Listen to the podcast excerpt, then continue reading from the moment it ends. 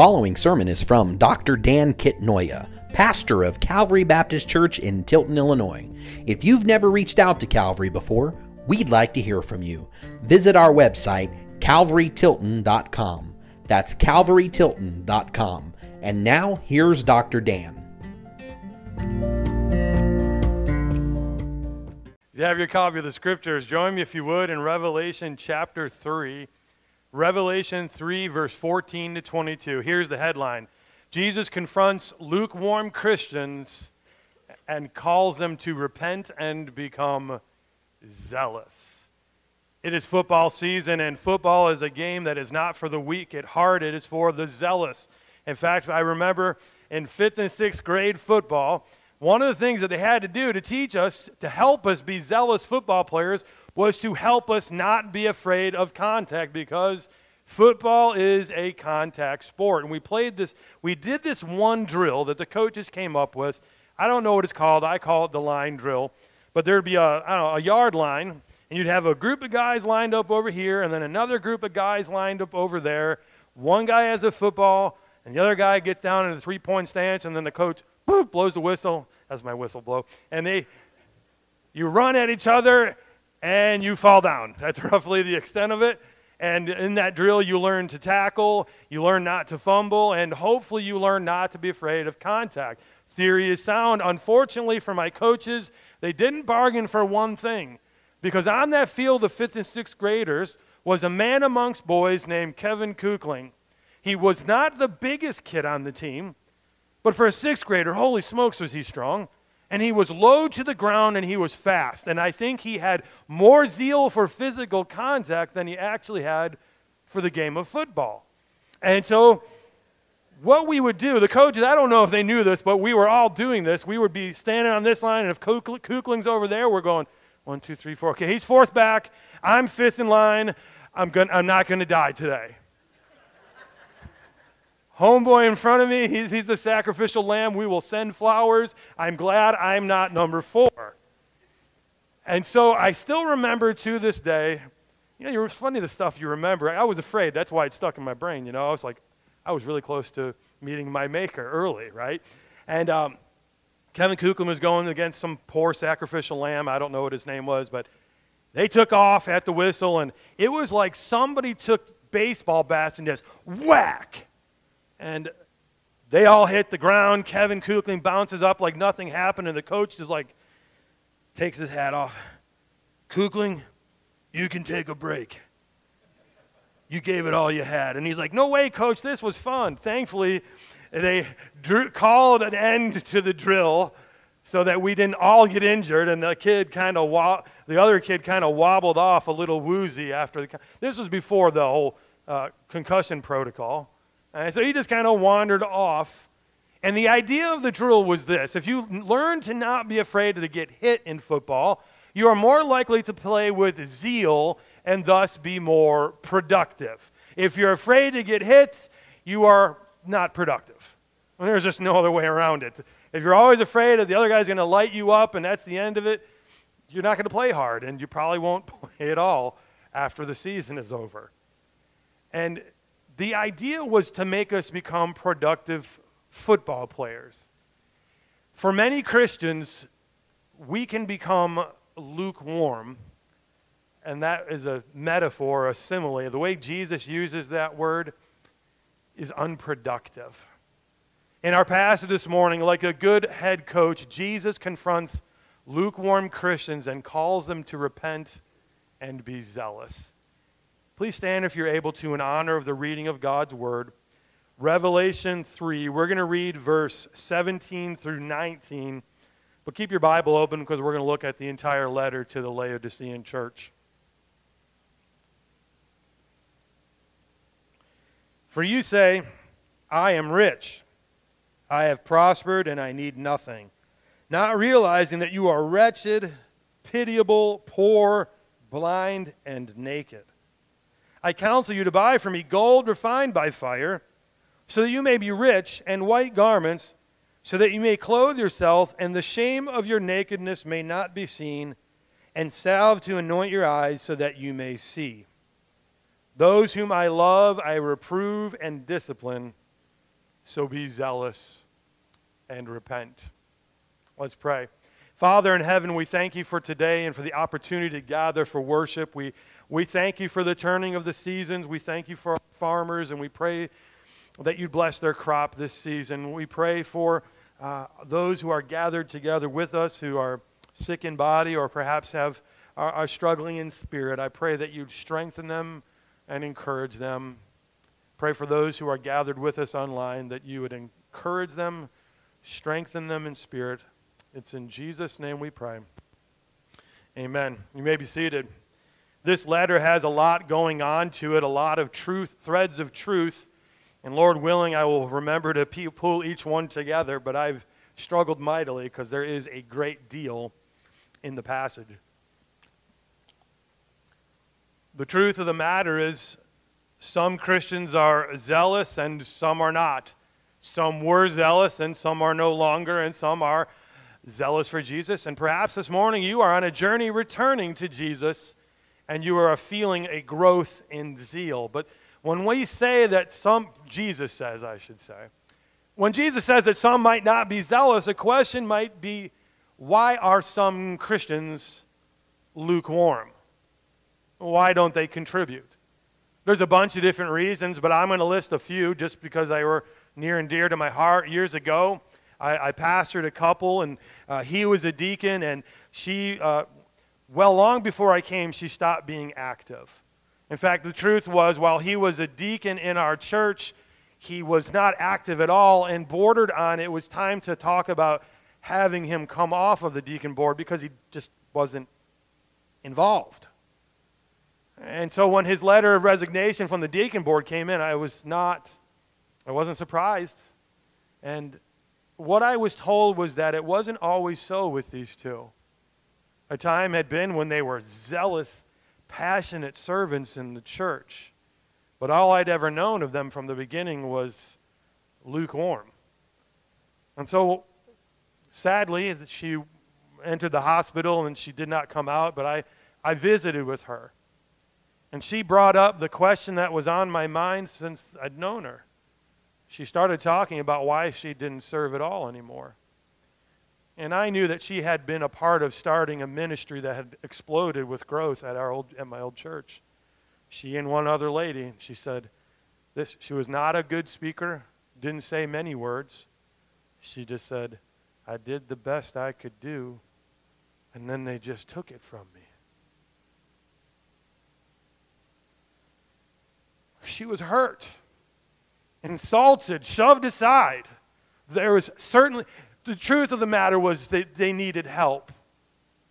But to simply shove someone aside, not offer assistance, but just take it from them was hurtful. She never returned to service, and neither did her husband, really. He was a deacon in name only by the time I knew him. And I knew that the story was true because I had heard glimpses of it before from other people.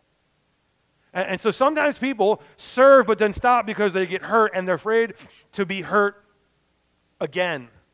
Sometimes the pastor disappoints us. I hope that I never do that to you, but there's likely to be a time, if I haven't done it already, that I will disappoint you.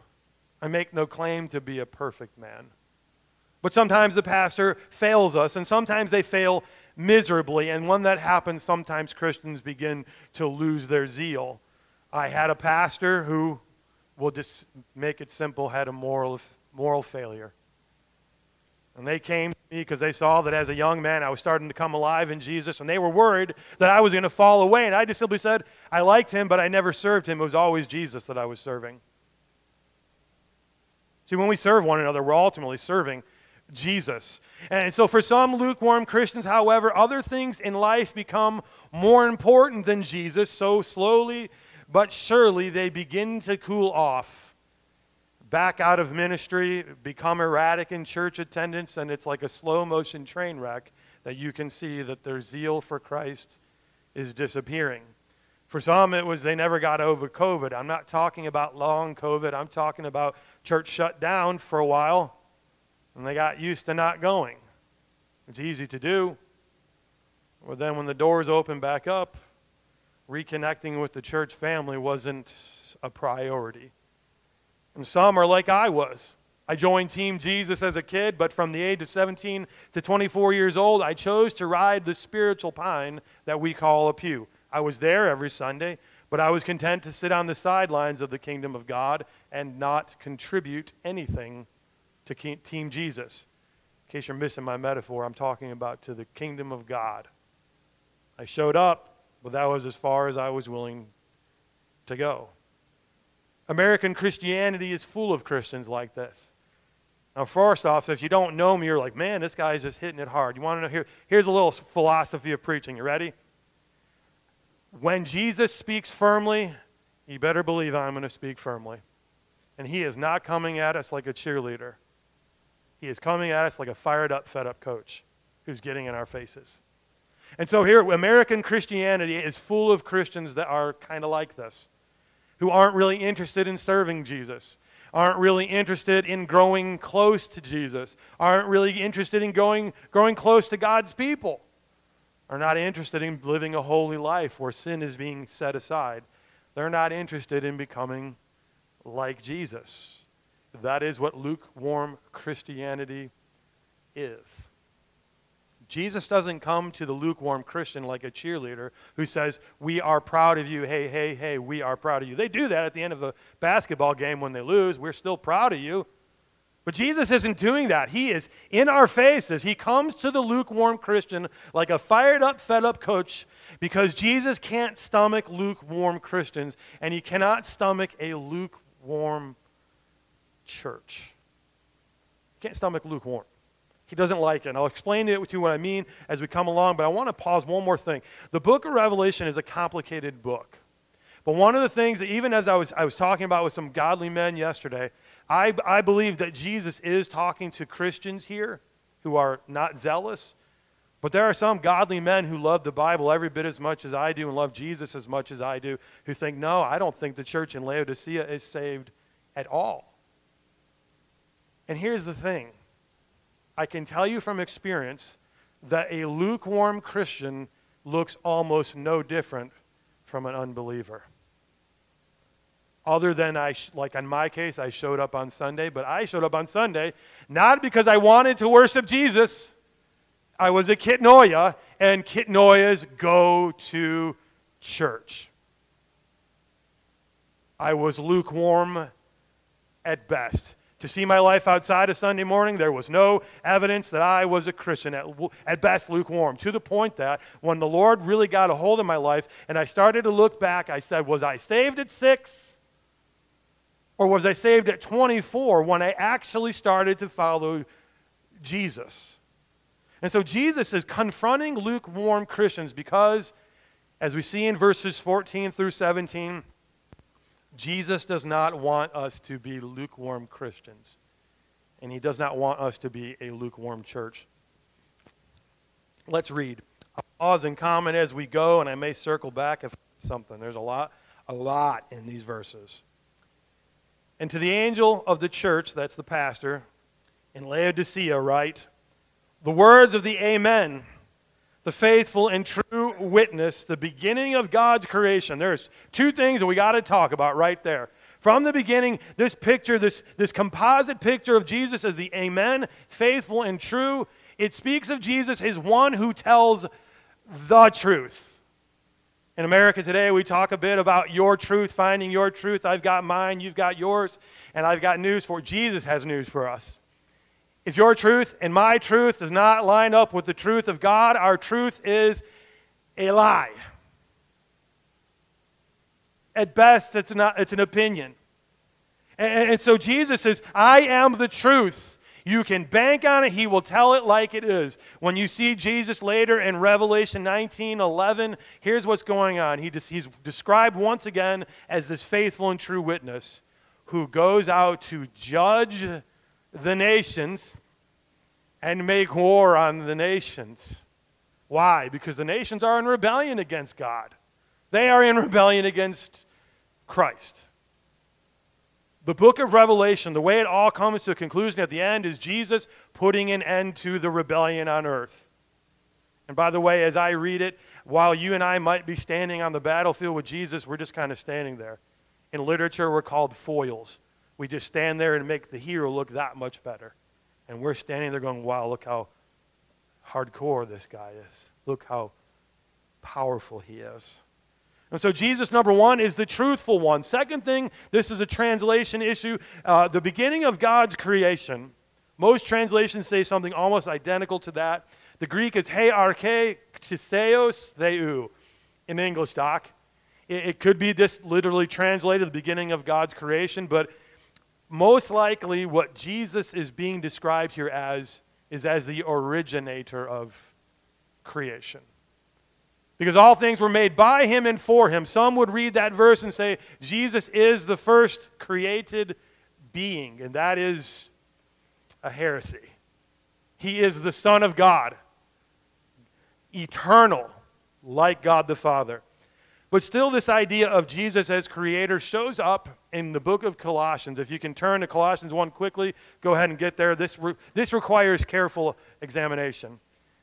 First off, the book of Colossians, the letter to the Colossians, rather, was written by the Apostle Paul to that church. And back in those days, things went viral by uh, that the letter would be sent around to different churches to be read. And that was how biblical truth went viral in the ancient world. So this letter to Colossae was actually about 10 or 15 miles away from the church in Laodicea. So they would have read this letter. And here's what it says in Colossians 1 15 and 16 about Jesus the Creator. He is the image of the invisible God, the firstborn of all creation. Sounds very similar. For by him all things were created in heaven and on earth, visible and invisible, whether thrones or dominions or rulers or authorities. All things were created through him and for him. Everything that exists exists by him whether it's the institution of marriage, whether it's the earth itself, whether it's you, whether it's oxygen that you breathe, all things were created by Him and for Him. He is the creator. And so he's right off the bat, two truths, two important truths. We are seeing Jesus portrayed in his glo- as he truly is, in all of his glory in the book of Revelation. And in this verse, two truths. He's 100% truthful, and he is the creator of all that we see, and it was created by him for him. When Jesus comes forward to put an end to rebellion on earth, it's like Psalm 2 is fulfilled, and Jesus, the Son of God, steps forward and says, Okay, Father, I will take my inheritance now. And in the taking of his inheritance, he puts down the rebellion on the earth that he created. Verse 15, let's continue. The truthful one says this I know your works. You are neither hot nor cold. Would that you were either hot or cold. So, because you are lukewarm and neither hot nor cold, I will spit you out of my mouth. For you say, I am rich, I have prospered, I need nothing, not realizing that you are wretched, pitiable, poor, blind, and naked. They thought they were hot stuff. And Jesus is like, You're not well dressed. You have no clothes on. You're not healthy. You're wretched. You're, you're pursuing health and wealth and prosperity. Well, guess what? You're wretchedly naked and you have a problem. That's what he's telling them. He is hitting them in the face with the truth. See, they were prideful because they were rich. It's not wrong to be rich. But Laodicea was a rich city in a strategic location. They had a lot going for them. But one thing they did not have was good water. And so, this image here of Jesus spewing out the water, let me explain it to you. It was sort of lost to us for a long time. And then archaeologists were digging around in Laodicea and they found aqu- pipes left over from an ancient aqueduct. Turns out the Laodiceans were piping in water from most likely Hierapolis, which was sort of close by. And the water in Hierapolis was known for two things it was a natural hot spring that was loaded with minerals people would go to Laodicea, I'm sorry, Hierapolis, to soak in the hot springs because it made their bodies feel better. Alternatively, Colossae nearby, like other cities in the region, had cold springs. They were refreshing. To this day, hikers, when they're traveling through the area, will drink from those springs because they're that clean and fresh. And so, what Jesus is saying is this just so, what would happen was the water would be piped from Hierapolis or some city like it and by the time it got to, to Laodicea, it wasn't hot, it was not cold. And apparently, lukewarm mineral water tastes disgusting. And Pete was notorious, apparently. The, the embarrassment of Laodicea, as rich as they were, they were so rich that when an earthquake devastated the entire region, including their city, when the Roman government offered to, to finance the repairs, they said, We don't need anything. We'll take care of it ourselves. And so, but the embarrassing thing of Laodicea was that they, their water was horrible. People would come to travel thinking they're going to get a nice drink of water and spit it out. And Jesus says, Look, if you don't repent, if you, you are stagnant as a Christian, if you don't repent, I'm going to spew you out of, the wa- out of my mouth just like people spew out your nasty, lukewarm mineral water. That's the image here. So Jesus, he's calling them out because they're not living out their purpose. As Christians, guess what? We are saved on purpose for a purpose. Ephesians 2 8 through 10. If, you're, if you've been around church for a long time, you probably know those words. We're saved by grace through faith, not of works, so that no one can boast. And it goes on in verse 10 and says, We are new creatures created in Christ Jesus from before the foundation of the world. I'm messing up the order, but you get the point. For good works which God prepared beforehand that we should walk in them. We are saved on purpose for a purpose. And what he is essentially telling the, the Laodicean Christians is this you're not living out your purpose. The purpose in your life is much bigger than you or I. And they were only living for the purpose of pleasing themselves. They never got in the game. Some Christians never get in the game. We had a thing that some kids would say, they would say, that kid's a slacker when we were on the football team. Well, some kids they would dub as the Slacker of the Year award winner. Some were runners up. What that meant was they would do the bare minimum. They'd get mom and dad to fill out the permission slip. They would have the doctor give them a physical. They would show up to practice and not try at all.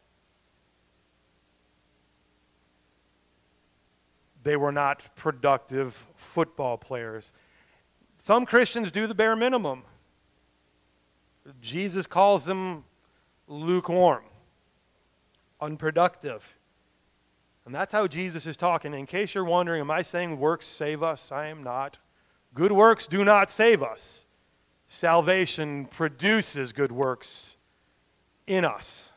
If you are not producing good works, it might be that you are not saved. Am I in a position to judge that? No. But some people look at this letter and they say, Are they saved or not? Some say, No, they're not saved. And some say, like I'm saying, I think they're saved, clearly not living like they're saved. Some do the bare minimum. They pray a prayer, praise God for that, get baptized, praise God for that, but it doesn't go any further, and some simply won't get baptized at all. Baptism is expected of us, Christians. In a lukewarm, in, a climate controlled building, we can get the tank nice and comfy and you can get in and obey Jesus. It's not a hard thing to do. So, my question are you in the game, Christians? Are you productive? See, Jesus deserves passionate followers who glorify him by their faith and works. Christian, if you are lukewarm, Jesus is speaking to you this morning. He who has ears to hear, let him hear what the Spirit says to the church. And he is telling lukewarm Christians that they need to be healed. In verse 18 and 19, we see that Jesus is the cure for lukewarm Christianity. Verse 18 and 19. I counsel you to buy from me. He's using a metaphor for come to me. Buy from me gold refined by fire. That's a metaphor for spiritual riches, the kind that, that don't rust out and don't wear out. They're eternal. The things that you and I do for Christ are eternal. Buy the gold from me that is refined by fire, so that you may be rich, and white garments, which represent righteousness, so that you may clothe yourself, and the shame of your nakedness may not be seen, and salve to anoint your eyes, so that you may see. There's a lot going on in here. I'm going to try my best to pull it all together. But Laodicea had gained fame because of two things, maybe three, but the two I'm going to point out here is this. Their shepherds had developed, had bred sheep that were known for their smooth black wool. And they were a huge contributor to the ancient fashion industry. If you wanted a black suit, you go on down to Laodicea. although they didn't have suits back then, Jesus and the disciples didn't wear them, but you get the point. If you wanted a nice black dress for prom, yesterday I saw people, I think, were going to homecoming. If you want a, a black homecoming dress or, or whatever you want to get a black dress for, you go on down to Laodicea. That's the place to go.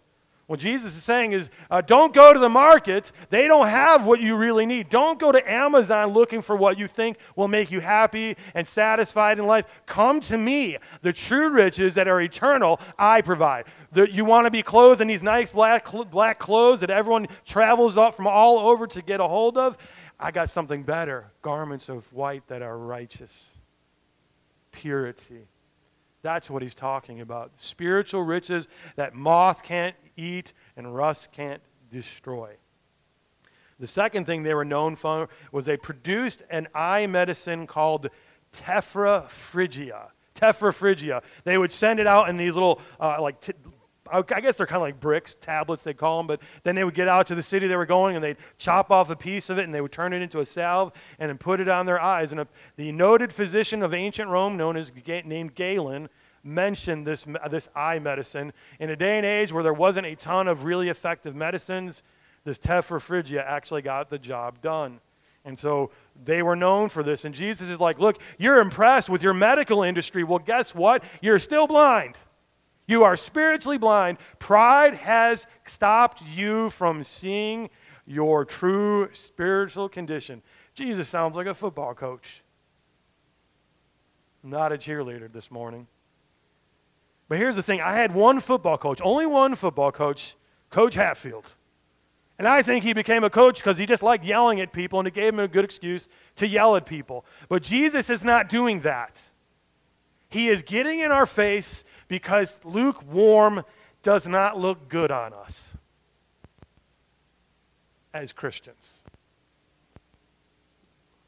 Lukewarm, well, Jesus says it some translations say he wants to vomit it out of his mouth, spit it out, spew it out. He can't stand it. Pride had blinded the church in Laodicea to their true condition, and success caused them to lose interest in serving Jesus. Success and pride were hindering what was going on. Success and opportunity are good things, but uh, even today they can cause some people to become lukewarm. Get a boyfriend, they can, sometimes boyfriends and girlfriends distract our attention away from Jesus. Parents, you ever see that? I lived it. My parents will be watching online later. They'd say, oh, well, we saw that. Sometimes a boyfriend and a girlfriend, which is a great opportunity, maybe, uh, can distract you from Jesus and lead you to lukewarmness. Sometimes sports, which are a good thing, can lead you away from Jesus. Sometimes hobbies, like fishing. I like to fish getting back into weightlifting again, that could be a distraction. It was a distraction because I was good at it. And it took a lot of my focus. My mom, my mom got in my face, sort of, as much as a mom's going to get in your face about it. But I remember her saying to me, I wish that you put as much in your walk with Jesus as you do that weightlifting. She was saying you're lukewarm. She was right. I think God answered her prayer eventually sports, hobbies, boats, jeeps. Anything that is a good thing from God can become a thing that distracts us from God. To the point that we want the presence, P R E S E N T S, more than the presence, P R E S E N C E. Success had blinded the church in Laodicea to their true condition and success caused them to lose interest in Jesus. Pride and success are still threats to our walk with Christ to this day. It can cause us to be lukewarm. America has a lot of lukewarm Christians. Perhaps because we are the land of opportunity. And lots of people want to come here because there's no, there's no place in the world I'd rather live. But man, are we blessed. But man, do those blessings distract us from Jesus. The church must repent of lukewarm Christianity. We must be zealous. Why? Because Dan said so? No, because Jesus deserves it. And he's commanding us to. Zealous, to be earnest, to set one's heart upon, to be completely intent upon. We must come to Jesus for the true fashion that looks beautiful all times. They have a shirt that I saw, kindness is, is beautiful. Well, fair enough. What Jesus wants us to be is beautifully dressed in robes of righteousness, and rich in spiritual riches. And we can only get that by coming to Him. Amazon.com doesn't sell it. Some preachers try to, try to sell it. Hello. But on what Jesus is offering, you really can't buy. The question I wrote in my notes when I was studying was how do you buy something that can only be given? It's a metaphor. Come to me and I will give you what you really need. Pride, however, can keep us from seeing our true condition, our true need. They thought because they were well dressed and well fed that they had everything they need, but pride was keeping them from seeing their true condition. They were far from Jesus. But Jesus knows the truth about us. He knows what we did, what we said. He knows when there was an opportunity to good, but to do good, but we didn't do it. He knows all of those things, and yet he still wants us to be close to him. He knows it all. And he promises warm fellowship with those who receive him. Look at verse 20. Behold, I stand at the door and knock. If anyone hears my voice and opens the door, I will come into him and eat with him, and he with me. The metaphor there uh, really describes obviously Jesus standing outside the door knocking, he says, When you let me in, I'm going to come in and sup with you. I'm going to have dinner, lunch, coffee. The idea is warm table fellowship, which was a big deal in the ancient world. Table fellowship over a meal, especially in the ancient world, is warm friendship with food, laughter, and joy. You ever reconnect with old friends at, I don't know, maybe Mad Goat over coffee? What a great name for a coffee shop.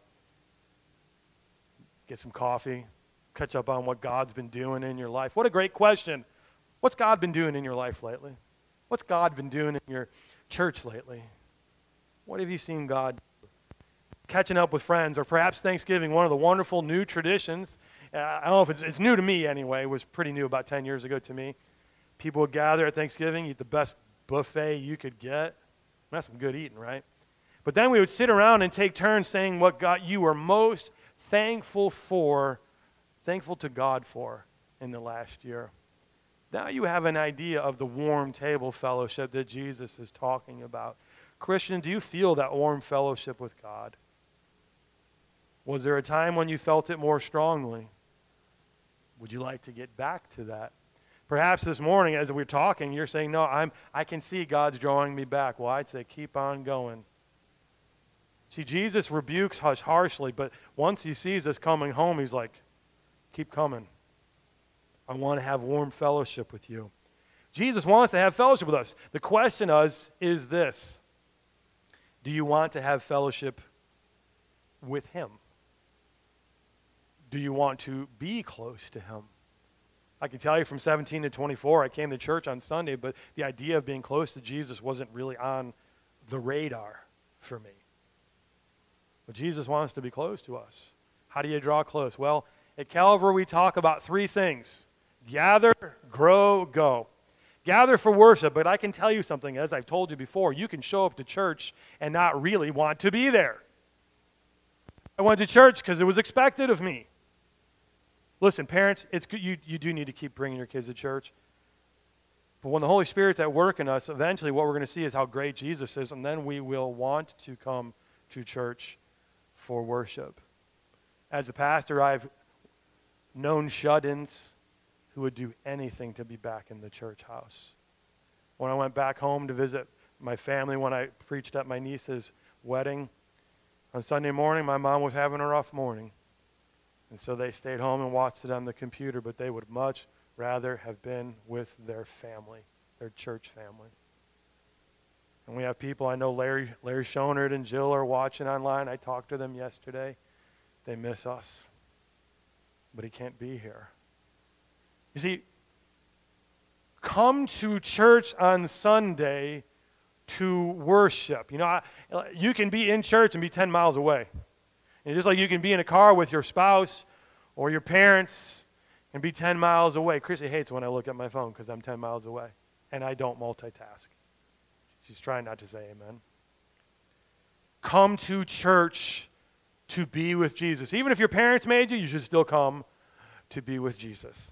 Gather for worship, grow in groups. Man, we got Bible studies and small groups and all kinds of things meeting throughout the week. And maybe you say it's hard to enter into a new group. If you're in a, a group that's been meeting for a long time together, recognize that it is hard for a new person to come, but you guys are smart, loving people. I know you'll reach out to them and welcome them. See, when somebody comes to your group for the first time, maybe the first time ever, man, that's a big step for them. And there was a lot of God activity going on to bring him there. So recognize it, celebrate it. Maybe don't do cheerleaders, we are proud of you stuff, but inside maybe do that. When I see God doing something in someone's life and I see them growing in a new way, inside I'm doing the cheerleader thing, but I'm trying to keep it cool because I don't want to scare them off. All right, so at Sunday school teacher, be happy when they show up and they're new to your class. But don't make too big of a deal because we're Americans. We want to be chill, right? So gather for worship, grow in groups, and then grow in personal Bible study and in prayer. And I have, here's a pitfall. I have read the Bible for more like a formality at times. I got to read three chapters today, so I'm going to read my three chapters. That's the Bible reading plan. And there are days when being disciplined, because your discipline is good, but it's so much better when you really read the Bible and pray so you can connect with Jesus. Kind of like going to church is great, and it's even better when you go to church to connect with Jesus. And then go. Find a place to serve God either inside the church or outside of the church. You begin to do those things, well, that's the pathway for growth that we talk about here, but it's also the pathway to grow closer to Jesus. And as it would turn out, the closer we get to Him, the more we become like Him. One of the strange things about being married is that occasionally I see my angel of a wife start to talk like me at times. Similarly, when you grow close to Jesus, you start to talk, act, think more like Jesus. And that's what he's calling you to. And he wants to have warm fellowship with you. But sometimes we need to crucify our pride in order to get to Jesus. And that's hard, but he is worth it. Verse 21 and 22 Jesus promises to reward Christians who overcome the deception of pride. Private, pride is deceptive and it's blinding. And Jesus promised to reward us for overcoming it. Look at verse 21 and 22. The one who conquers, that is, overcomes the temptation of the world, the flesh, the devil, I will grant him to sit with me on the throne as I also have conquered and sat, with my, sat down with my Father on the throne. This idea here is of resting and ruling with God. He who has an ear, let him hear what the Spirit says to the churches. We need to overcome our pride if we want to get to Jesus. We have to admit that our walk with Jesus is not what it ought to be. That's pride in the way, hindering you, hindering me. In America today, narcissism is the spirit of the day. Narcissism is a wicked pride that makes everything about us and leaves no room for God unless somehow we think God will make our life more beautiful. I think that's how we'd say it. Pride, narcissism is a wicked pride that makes everything about us and leaves no room for God unless God is making our life more beautiful, more rich, more healthy, more, more, more of what America can get and what you might be able to buy. What Jesus offers isn't for sale. That's not a good sales pitch, but that's the facts. He gives it away. And He wants to give it to you. Pride blinds us to our true condition. And like a good, good coach, Jesus reveals the truth to us. For the Laodiceans, the problem was in verse 15, yes, their lack of works. Faith without works is dead. Our good works don't save us, but they are a part of our testimony of faith in Jesus Christ. And He deserves Christians who live like they want to bring glory to Jesus. So the Spirit calls us to repent of selfish pride, to add to our faith good works, to set aside sin, and to grow closer to Him and to the body of Christ. This morning, if you're a Christian, I don't have a really a, a thermometer that can tell me how hot your face is, how, how, cold, how cold and refreshing you are, or how hot and healing you are, because the cold water was refreshing, the hot water was healing. Those are good things. I don't have a way to measure what's going on inside your heart and mind, but you know. I suspect Jesus has been knocking on the, on the door of your heart saying, It's talking about you. So the solution, if, you're, if you recognize that's where you're at, Jesus didn't want to yell in your face just so you can sit there and say, Yeah, you're right, I'm lukewarm. Let's go out to lunch. He does this stuff so that we would recognize where we really are and then draw close to Him for fa- fellowship. Perhaps you're already on that journey back home to Him. Jesus says, Don't stop now. There's more to be experienced, more to be enjoyed. But the invitation for the Christian is to draw close to Him. But the invitation for the person who has yet to call on Jesus for salvation is this Perhaps this morning you have felt, you couldn't explain it, but Jesus was knocking on your heart saying, You're not close to me. You don't know me. And the truth from the scriptures is this the wages of sin is death. All have sinned and fall short of the glory of God. And the good news is that the free gift of God is eternal life through Christ Jesus our Lord. And this morning, if you'd like to come to Jesus for salvation, He is knocking on the door of your heart, saying, Turn from the pursuit of sin, turn to me in faith, hand your life over to me, and begin to follow me with all you've got. I am worth it, says Jesus. I will reward you. I will have fellowship with you.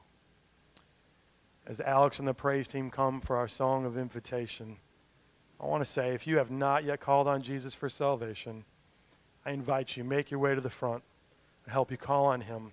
He will hear you and he will save you. Please stand for our song of invitation. You've been listening to Dr. Dan Kitnoya, pastor of Calvary Baptist Church in Tilton, Illinois. If you'd like to learn more, visit our website, calvarytilton.com. That's calvarytilton.com. Thank you for listening.